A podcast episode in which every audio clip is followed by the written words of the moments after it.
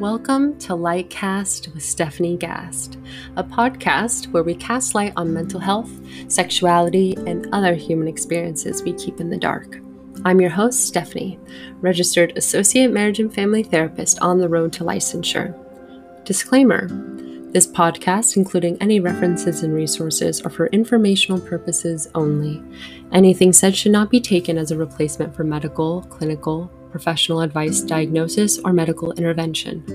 My podcast may cover sensitive topics, including, but not limited to, abuse, suicide, violence, mental illness, sex, drugs, and alcohol.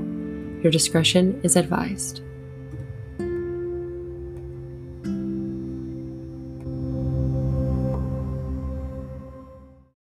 Have you ever found the same issue repeating in a different relationship?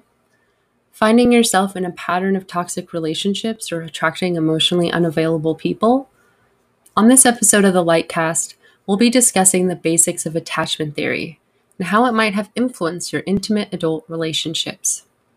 Tell me about your relationship with your parents.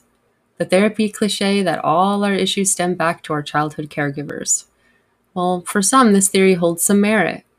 We will start by taking a look at the beginning stages of infant attachment development in its relationship to the four adult attachment styles. Let us start with understanding attachment. What is attachment? Attachment is the emotional connection you form as an infant with your primary caregiver. Typically, this is a mother, but for the sake of inclusivity, we're going to be referring to it as your primary caregiver. So, the quality of that bonding experience in the very early years for an infant can have a long lasting impact on how they relate to people and how they respond to intimacy throughout their life. Of course, this isn't to say that that relationship is the only thing that can impact our ability to respond to intimacy and how we can relate to others. But this is definitely a key aspect of how we start to relate to people. It's your first relationship. It's how you first learn how to communicate and handle conflict and how to share that intimacy with another person. So, the relationship to the primary caregiver is really crucial in the first years of an infant's life. I mean, if you think about it, an infant comes out of the womb not knowing anything, not knowing what's around them, still learning how to see and hear and feel and understand what's around them. And you can see clearly that an infant has almost this sense of survival that's really innate within them. So, attachment theory really works off the basis that infants need attachment for survival. I just recently saw this beautiful video on Instagram of a little infant that was just placed on its mother's chest right after being born. And just out of pure instinct, it started to grasp and climb on the mother's chest and search for its food source. And that's that kind of innate sense of survival that an infant has and its association to its mother in particular as its food source and nurturance and sense of safety, which meant survival for an infant that's just out of the womb. So, um, the biggest things that, like the biggest two factors, I guess you could say, that impact attachment to a caregiver would be one is the opportunity for attachment. How available is the caregiver right? So, like, for example, kids who are raised in orphanages who don't have these attachment figures readily available to them, they may have a difficult time developing that sense of trust needed in an attachment. And so that's the first aspect is that opportunity for an attachment to even happen. And then the second aspect that affects that attachment is the quality of the caregiving how did they respond? How quickly or consistently did the caregiver respond to the child? And that's where a child really learns how they can depend on people and who's responsible for their care, which is the essential foundation of that attachment. And now let's kind of break down how attachment even happens for an infant and for a child. There's this kind of generic stages kind of set up that the stages have different titles versus whose theory you're really working from. And like I mentioned before, there are some works that are collaborative with attachment theory.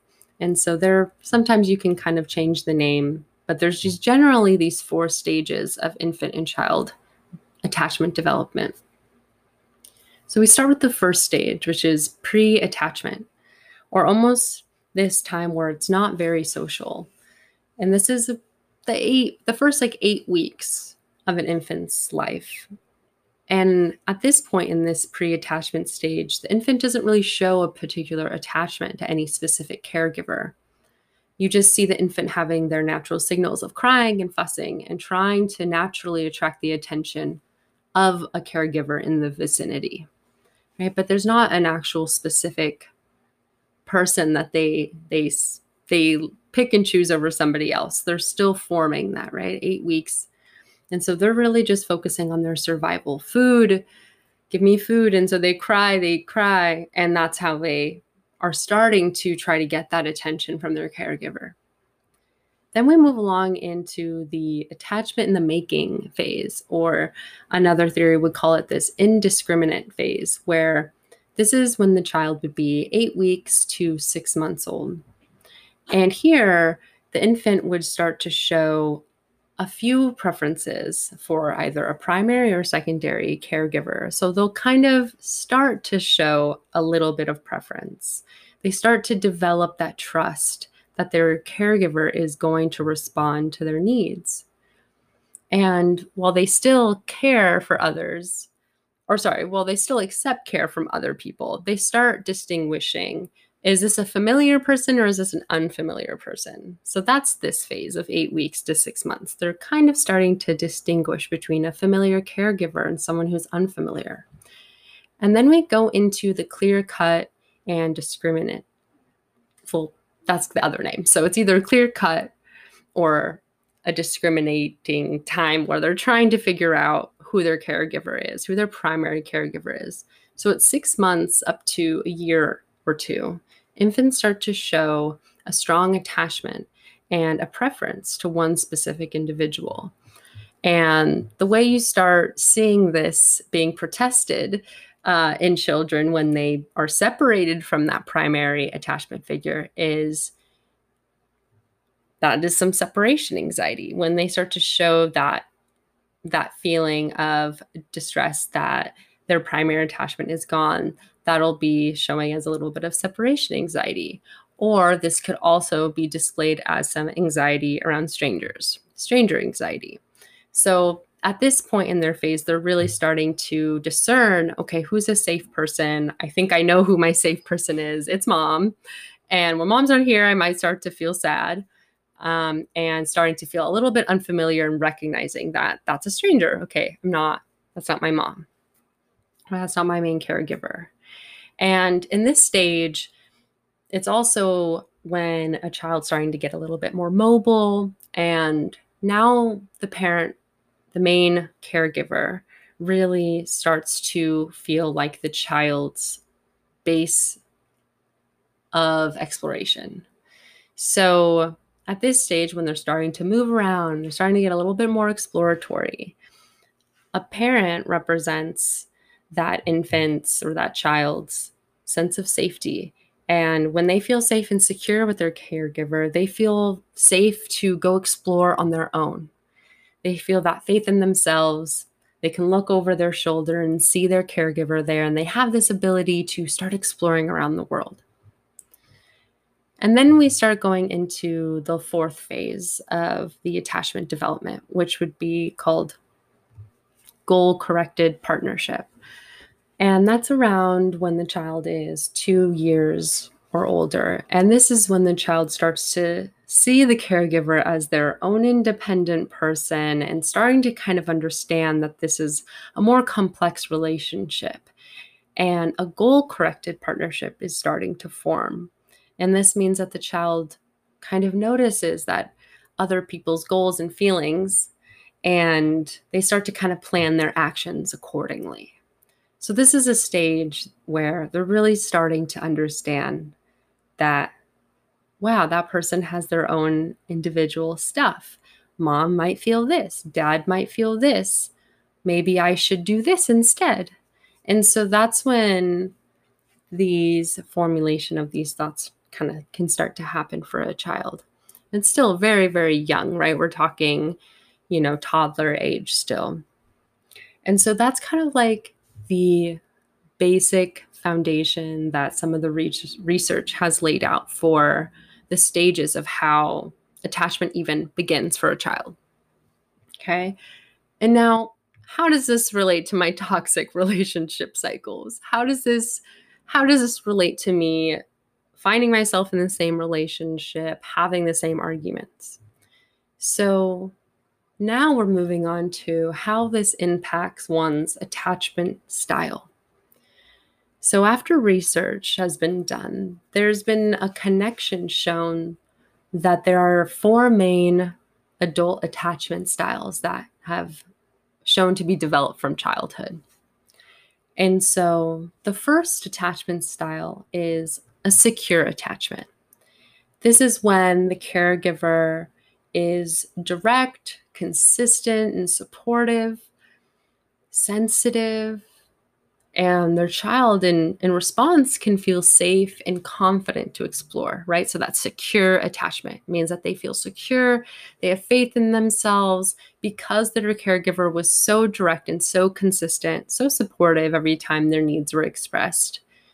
They were able to have some faith in themselves and feel safe and confident in the world maybe form a little bit more independence and some resilience and so, someone with a more secure attachment is going to have a high trust in others, a high trust in themselves. They likely had low anxiety modeled for them in the house. Their parents probably didn't avoid things, they probably were in control and they had a lot of warmth. So, that's kind of those factors that kind of play into how a secure attachment would be formed. And so, somebody with a secure attachment, they go on as an adult to feel self confident and trusting and hopeful, and they feel comfortable in the face of conflict.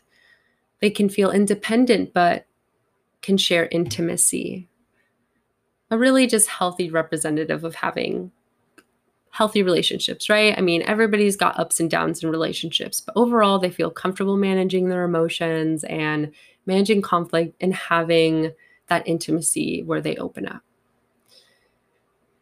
Now we're going to move on to the other insecure attachments. So that would be the main secure attachment. The other three are all different forms of what we would call an insecure attachment where somewhere in there the child's attachment needs weren't met and they didn't fully feel secure. So let's start with the anxious ambivalent attachment. And I wish I had a visual prepped and ready. This is a podcast, so you can't see it, but it's a lot easier if you kind of see this on a chart. Um, I'm actually thinking about creating an image to go along with this podcast. So hopefully you'll be able to check that out on my Instagram after this podcast airs. Um, so if you want, you can try to look these look up attachment styles on the internet because there's some pretty good graphics that kind of show this visual representation of these kind of four different styles of attachment and how it relates to your parent. And so a visual can sometimes be a little bit more helpful. So I know I'm a more visual person, so I just wanted to offer that too that sometimes listening to it can be a little bit difficult to grasp. So I'm hoping that there's also going to be an image of this on my Instagram so you can also see it after you hear this podcast. Hopefully it'll make a little bit more sense having a visual attached to it as well. So back to anxious ambivalent attachment. So, somebody with an anxious, ambivalent attachment is going to have a little bit more high trust in others and a little bit less trust in themselves. It's likely that their parent had higher anxiety, their caregiver had higher anxiety, and um, maybe also um, low avoidance. Um, they had some warmth at times, um, but there maybe wasn't a lot of sense of control and, and authoritative discipline happening. And so the caregiver really is probably inconsistent, a little indifferent, um, maybe has some sensitivity themselves. And so the child ends up learning to feel insecure since the parent is so inconsistent or they have moments where they are warm, but sometimes when they're indifferent, the child can start to feel stressed and angry and feel a little bit emotionally abandoned. They can start to be a little bit impulsive and unsocial in school and things like that. And how this now displays as an adult, an anxious, ambivalent attachment would show up as an adult feeling very anxious and uncertain, um, low self esteem, craving that emotional intimacy, but worrying that others don't want them to. So that's like that key aspect for this anxious, ambivalent attachment is that ambivalent part where it's like part of it is this person's like, oh, I love you, I want to be around you, but I might be distant because I'm scared or worried that you don't actually want me to. So then there's this like anxious attachment to people because it's like, oh, I want, I want you to like me. I want you to care about my feelings, but I'm scared to show you that because I had a caregiver who was really inconsistent, if that makes sense. So when a caregiver is that inconsistent and then they see their child having that stress and insecurity and showing that unso- unsociable behavior or impulsive behavior happening this probably leads the caregiver to feel more insecure about their ability to be consistent as a parent and being able to handle their child's big feelings and so they might react the way they've been reacting and then that kind of continues the same cycle of behavior for that child and so that anxious ambivalent attachment is really represented representative of that like I want you, but I'm scared that you don't want me. The other side of an anxious attachment would be the anxious, I'm sorry, the avoidant dismissive attachment. So in this attachment style, this person might have a higher trust in themselves but low trust in other people. It's likely that their parent um, had some low anxiety, but uh, was really avoidant and likely didn't display a lot of warmth, but maybe had a lot of control and was really authoritarian. Author- authoritarian, so really more disciplinary. An avoidant dismissive attachment, a caregiver for this style would have been distant, dismissive, maybe a little bit critical, irritable, maybe really eager to punish the child. And so the child would have grown to feel rejected, stressed, even scared, maybe even suffer some emotional isolation because their parent was so dismissive and so eager to punish them when they had a feeling come up. And so as a, an adult, they would develop this avoidant dismissive attachment style where they're not going to rely on other people. They're going to just rely on themselves. They'll have difficulty tolerating this emotional intimacy and have no problem being independent and taking care of themselves, but maybe to the point where intimacy in opening up in relationships is actually really, really uncomfortable. So, because the parent modeled this really dismissive, avoidant attitude of the child's feelings, the child then grows up to have an avoidant, dismissive attachment style.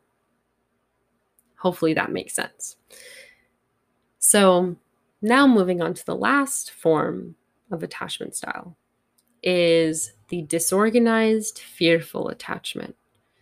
And so, this is where the caregiver was unpredictable, provokes fear maybe in the child, the caregiver might be struggling with various mental health disorders, even addiction, really struggling with some stuff. And obviously, naturally, if you're struggling with a with something like addiction or mental health disorder, probably having a difficult time handling your child's big feelings as well. And so, unfortunately, the child might grow up to feel very scared and angry or sad, find safety in approaching strangers rather than their own caregiver. They'll maybe grow up to have some low self-esteem and kind of be really passive. As a as an adult, they might end up just having difficulty regulating their own emotions.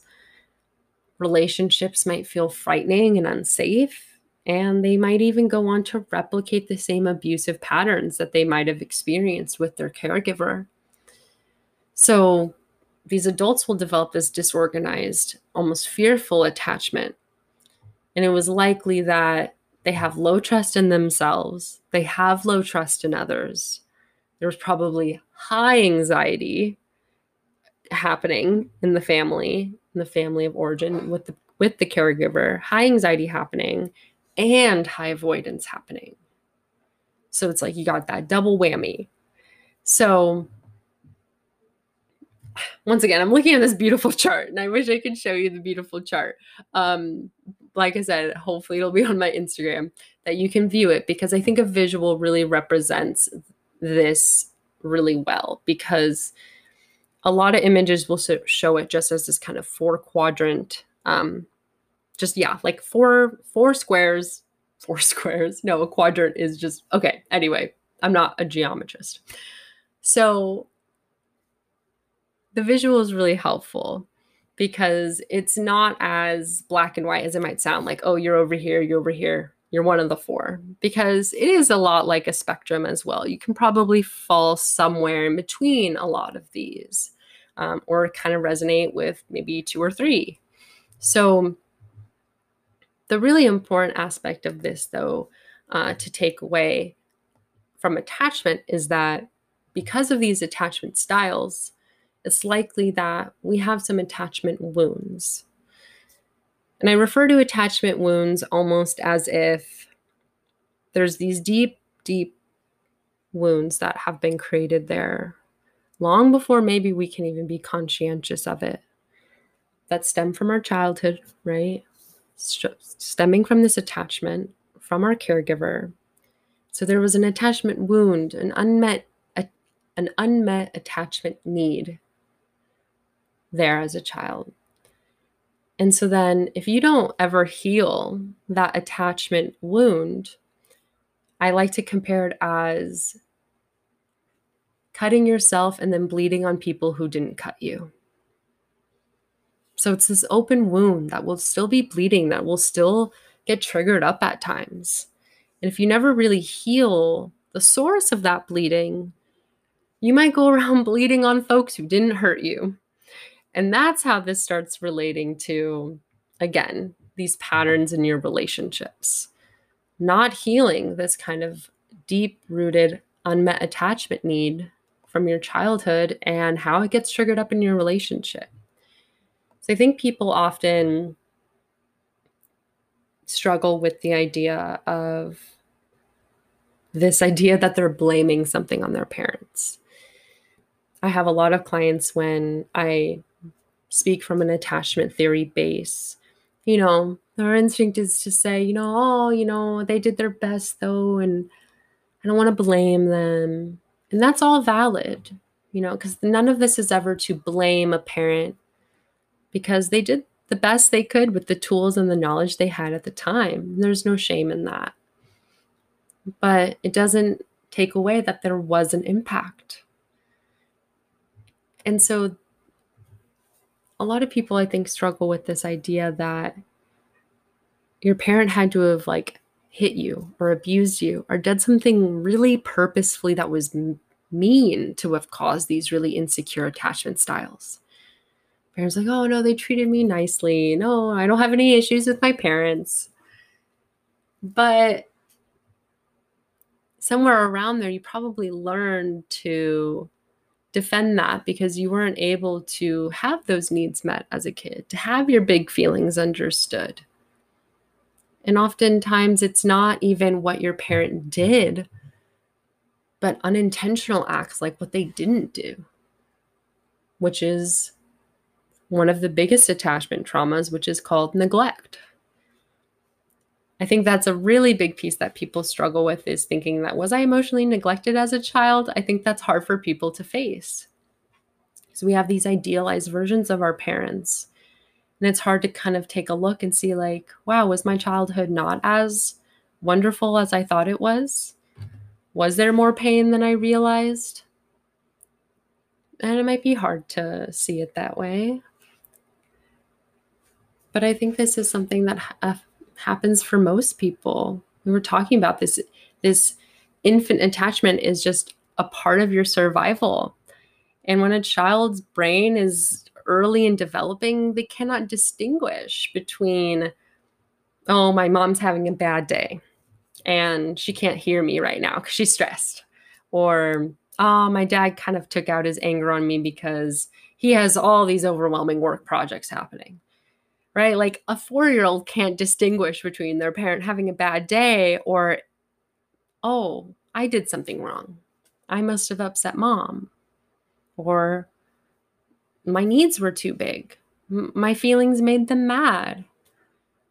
And so that's where this is how that development of attachment with your caregiver starts to bleed into a child's sense of self, their self esteem, how they start to relate to other people a child's development is really critical for this, which is kind of why we went through some of those stages because they're obviously going to be at a, stif- a different stage of brain development and being able to understand things at a different age.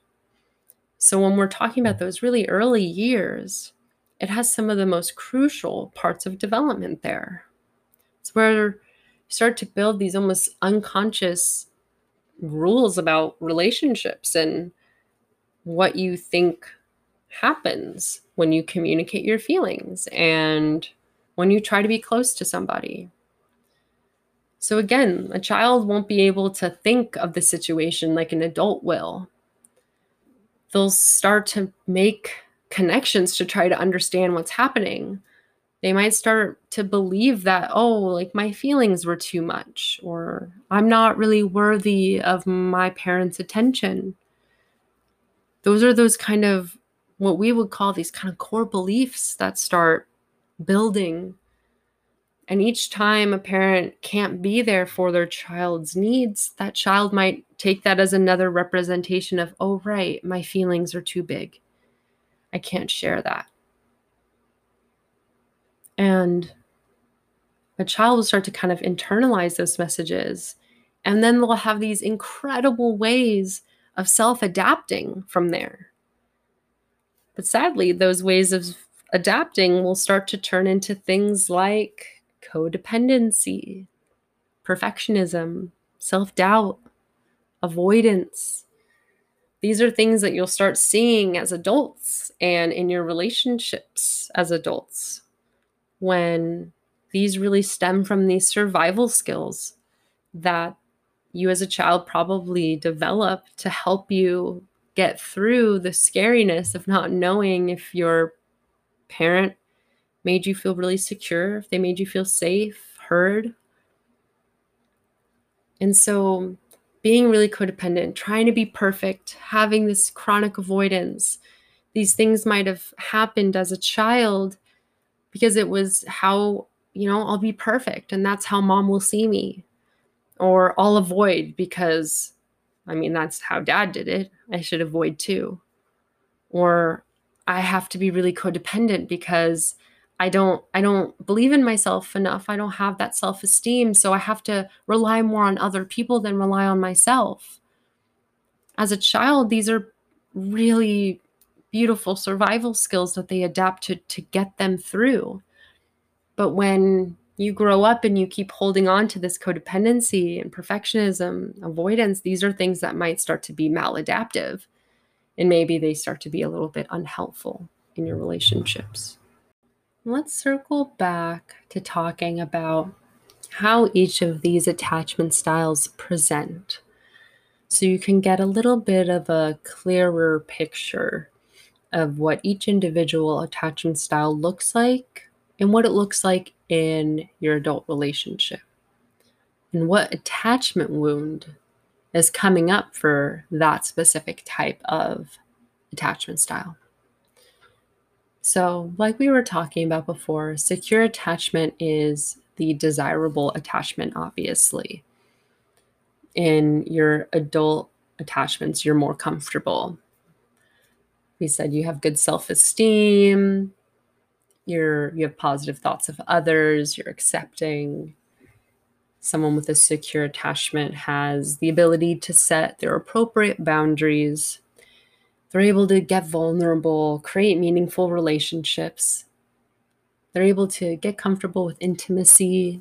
and so that that parent to child relationship for that secure attachment is likely really attuned to their child.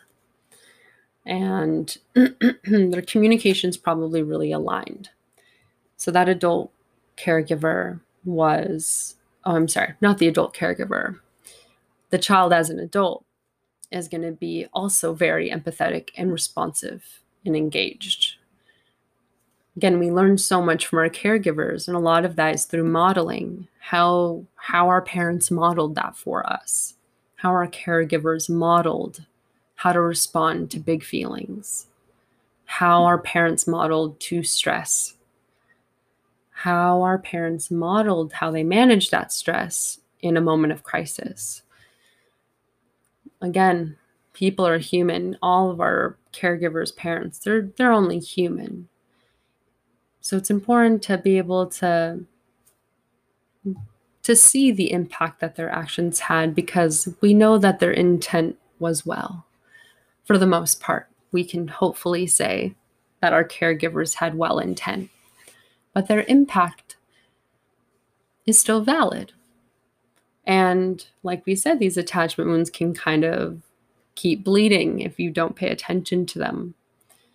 But for this secure attachment, because it was modeled so securely and the parent was so responsive and engaged, they likely, this person likely was able to believe, you know what, I'm worthy of love. Someone with a secure attachment would say, yeah, I am worthy of being loved and loving others and I'm capable of being loved and getting the support that I need. That would be if you felt really secure in your attachment. That's a secure attachment style. I'm worthy of love. I'm willing to give it.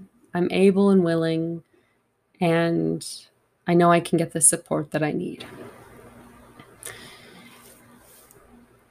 Now we go to ambivalent attachment again, that adult attachment is a little bit more preoccupied, a little bit more anxious.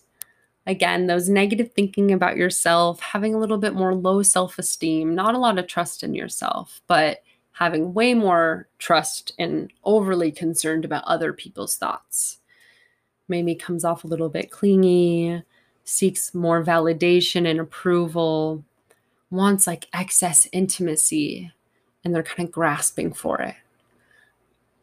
And this would be, again, coming from a parent, a caregiver who was likely really inconsistent. So, that desperateness for that intimacy and seeking that validation and that over concern for others, that likely stems from that desperate need and validation and attention and understanding from their parent who was really inconsistent. Maybe gave them warmth and approval and validation when they did what they were told. But maybe if the child had a difficult outburst or had some impulsive behavior, the parent would be more kind of conditional with that love and kind of be dismissive or indifferent or cold shoulder them. And so there was kind of that inconsistence of that warmth and nurturance. And as a as an adult, this person with this more preoccupied, anxious, ambivalent attachment style is gonna kind of have that core belief of I'm not worthy of love. I'm not capable of getting the love that I need without being angry and clingy. Others are capable of meeting my needs, but I might not do so because I have flaws.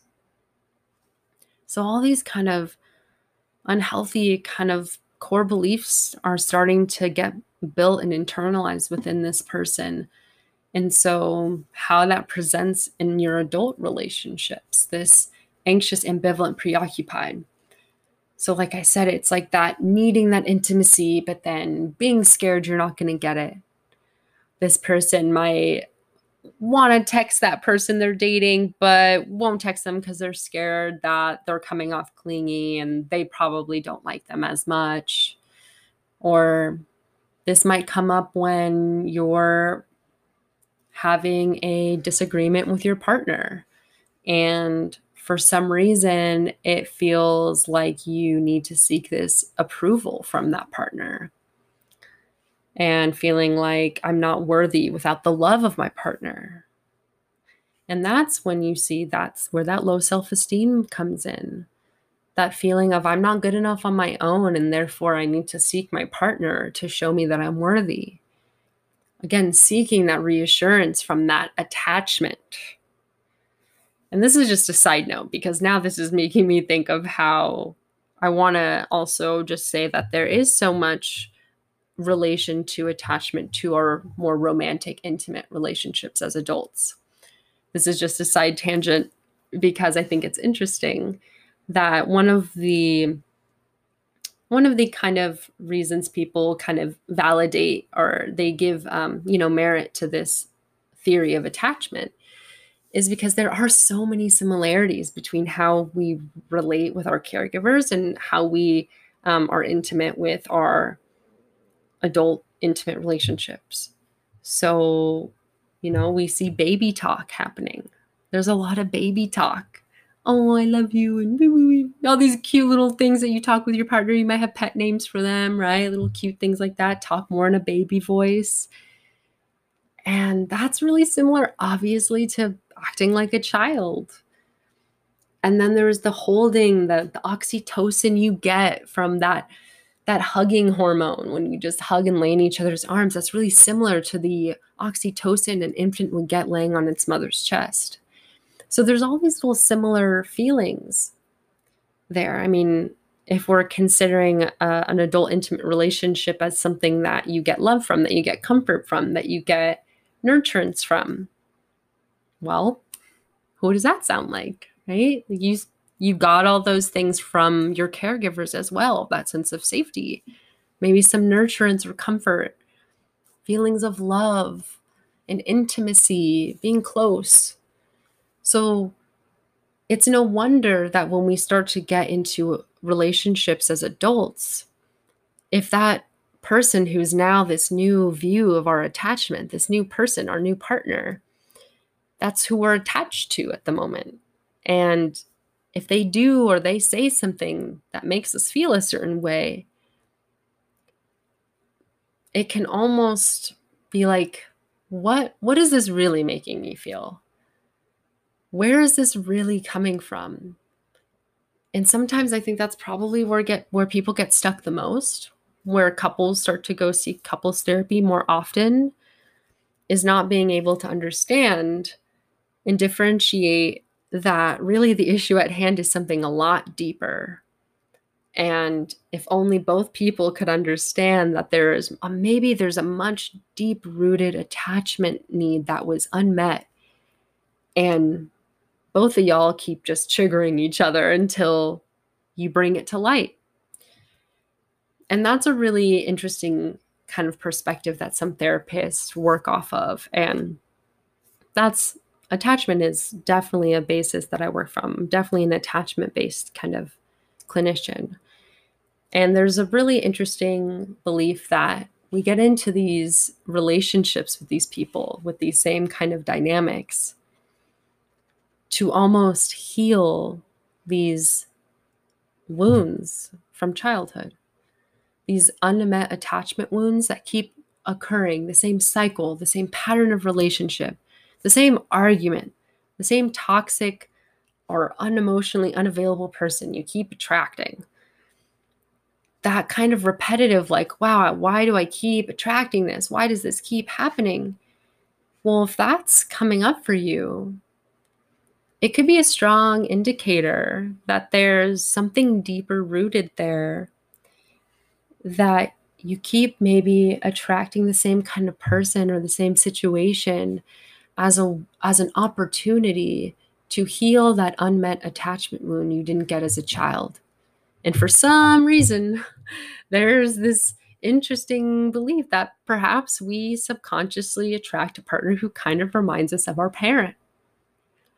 And again, it's those kind of crosshairs that get crossed when it comes to attachment and then intimate relationships as adults. There's that kind of relationship there that it's kind of similar. When we have an attachment in an adult intimate relationship, it can remind us of that relationship we had with our caregivers as a child because as an adult you want to find somebody who will make you feel safe and nurtured and loved and all those good things.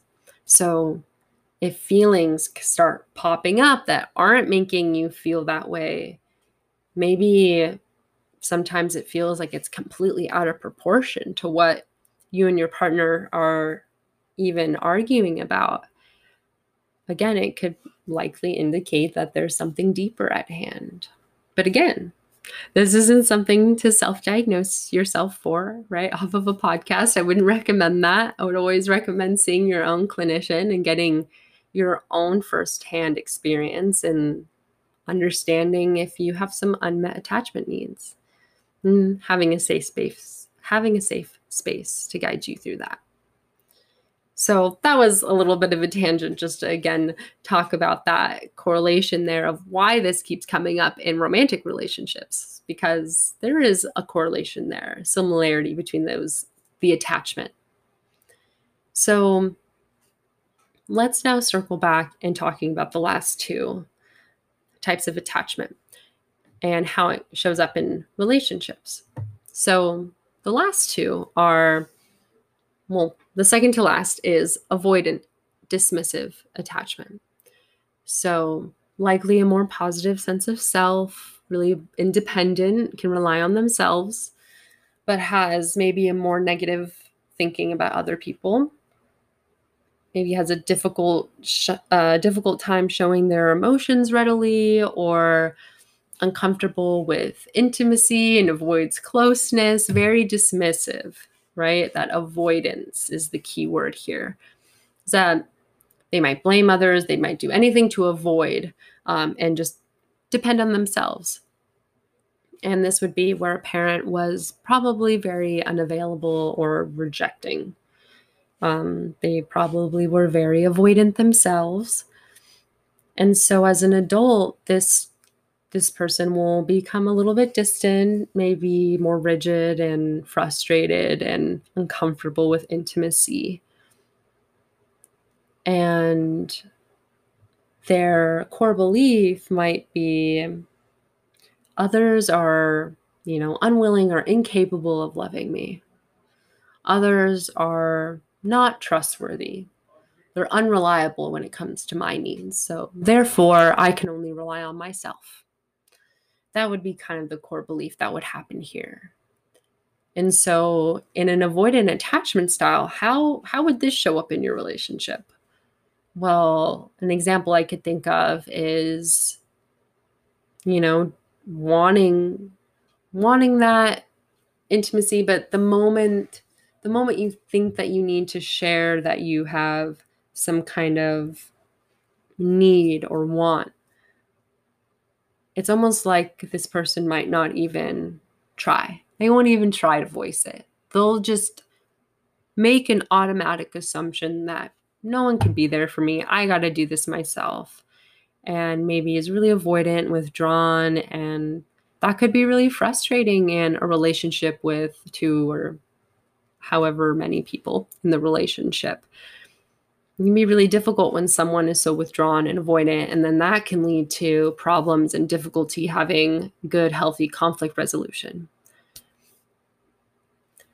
Now we have disorganized attachment. disorganized attachment can also present in adults as really fearful. So there's negative thoughts about yourself, negative thoughts about others, some low self esteem, maybe some codependence, um, sees themselves as really helpless and they expect to be hurt, uh, really fearful of intimacy. And it was likely that as a child, their parent maybe ignored a lot of their needs, um, ignored them altogether. And as an adult, they could themselves end up being really chaotic or explosive and abusive or untrusting. They can grow up that way. Because again, when that's how you're, if that's how it's modeled for you by the people who are supposed to make you feel safe and loved and are your first examples of how to relate to people in the world, this person with this disorganized attachment could grow up to relive those same patterns. And so their core belief could be I'm not worthy of love. I'm not capable of getting the love I need without being abusive. Um, others just can't meet my needs, or others aren't trustworthy. Others are abusive, and I deserve it. So, a lot of kind of these unhealthy, almost toxic thoughts can come up, and these negative core beliefs about how this person will exist in the world and how they relate to people, how their needs will or will not be met.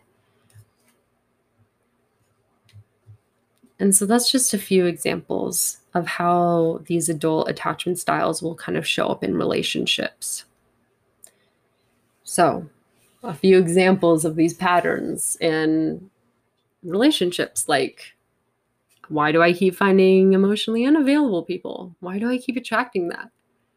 Well, maybe your caregiver was a little bit avoidant, um, maybe a little bit dismissive,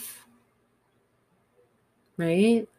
And somewhere in there, maybe there became that that desperate need to gain that validation, gain that attention and approval from a caregiver who was really emotionally unavailable. So growing up thinking that's a normal way of gaining gaining love and attention by um, working really hard to gain your parents' approval or um, if they're really distant and you just learn that that's normal that oh well a person's distant even if i'm crying or even if i'm this um, they're still distant, but I guess that's normal. And I'm going to keep on trying to earn love from you.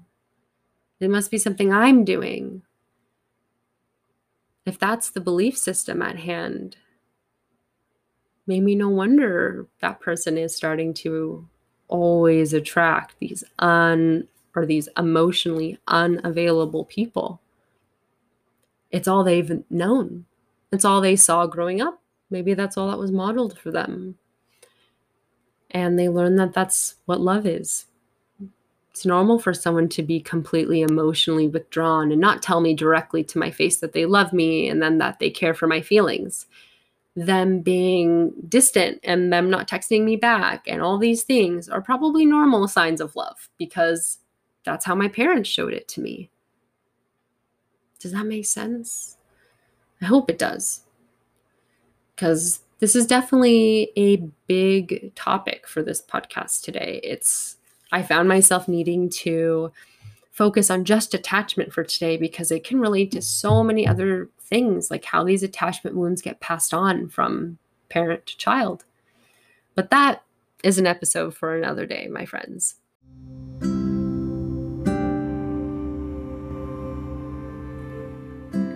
Thank you for listening to this month's episode of the Lightcast with Stephanie Gast. New episodes are out monthly, and if you'd like to check out my website, it is www.stephaniegtherapy.com.